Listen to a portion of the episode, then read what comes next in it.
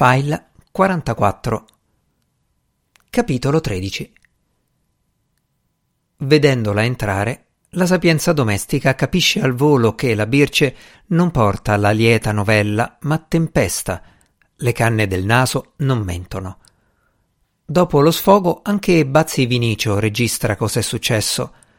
Fa per dire qualcosa, ma la Birce lo precede, dichiarando che adesso il marito gliela paga. La sapienza domestica, invece, ascolta. Spiega solo che gli asini si impuntano così, tanto che anche se li prendi a bastonate c'è niente da fare.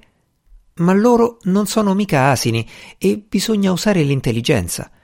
Quindi, se vuole darle retta, adesso deve tornare a casa, chiamare il Prinivelli e dirgli di andare a mangiare da loro, che tra l'altro ha fatto un risottino che basta per un reggimento, se no le tocca buttarlo via. L'Augusto nel frattempo ha spento sotto l'acqua e ha guardato nel frigo se c'è qualcosa. Quando la Birce entra per dirgli di andare di là a mangiare con loro, pensa che gli faranno il processo. Invece no. La sapienza domestica gli mette sotto il naso una collinetta di risotto giallo con una sbruffata di formaggio in cima. Gli dice mangia, va. E chissà perché al Prinivelli che la guarda viene in mente la mozzarella. Butta giù due o tre bocconi aspettando che si scateni la tempesta, ma non succede niente.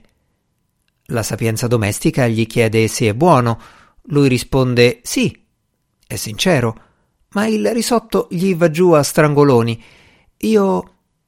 io niente. Lo interrompe la sapienza domestica e ride e dice che era ora, che lei e Bazzi Vinicio stavano aspettando il momento del loro primo litigio da sposati. Era ora, ribadisce, ci avevano messo fin troppo. Figurarsi che lei e Bazzi Vinicio avevano litigato già durante il viaggio di nozze. Il Prinivelli ricorda che proprio lei aveva detto che non l'avevano mai fatto, o almeno così gli sembra, ma sorvola. Anche perché litigare fa bene ai matrimoni, afferma la sapienza domestica, a patto però che le cose poi si risolvano tra marito e moglie, senza che nessuno ci metta il becco. I panni sporchi, eh? Dov'è che si lavano? chiede e non attende risposta. L'ha detto anche a sua figlia Bazzi Birce quando è entrata in casa sua con le canne del naso in aria, che si capiva che era inversa.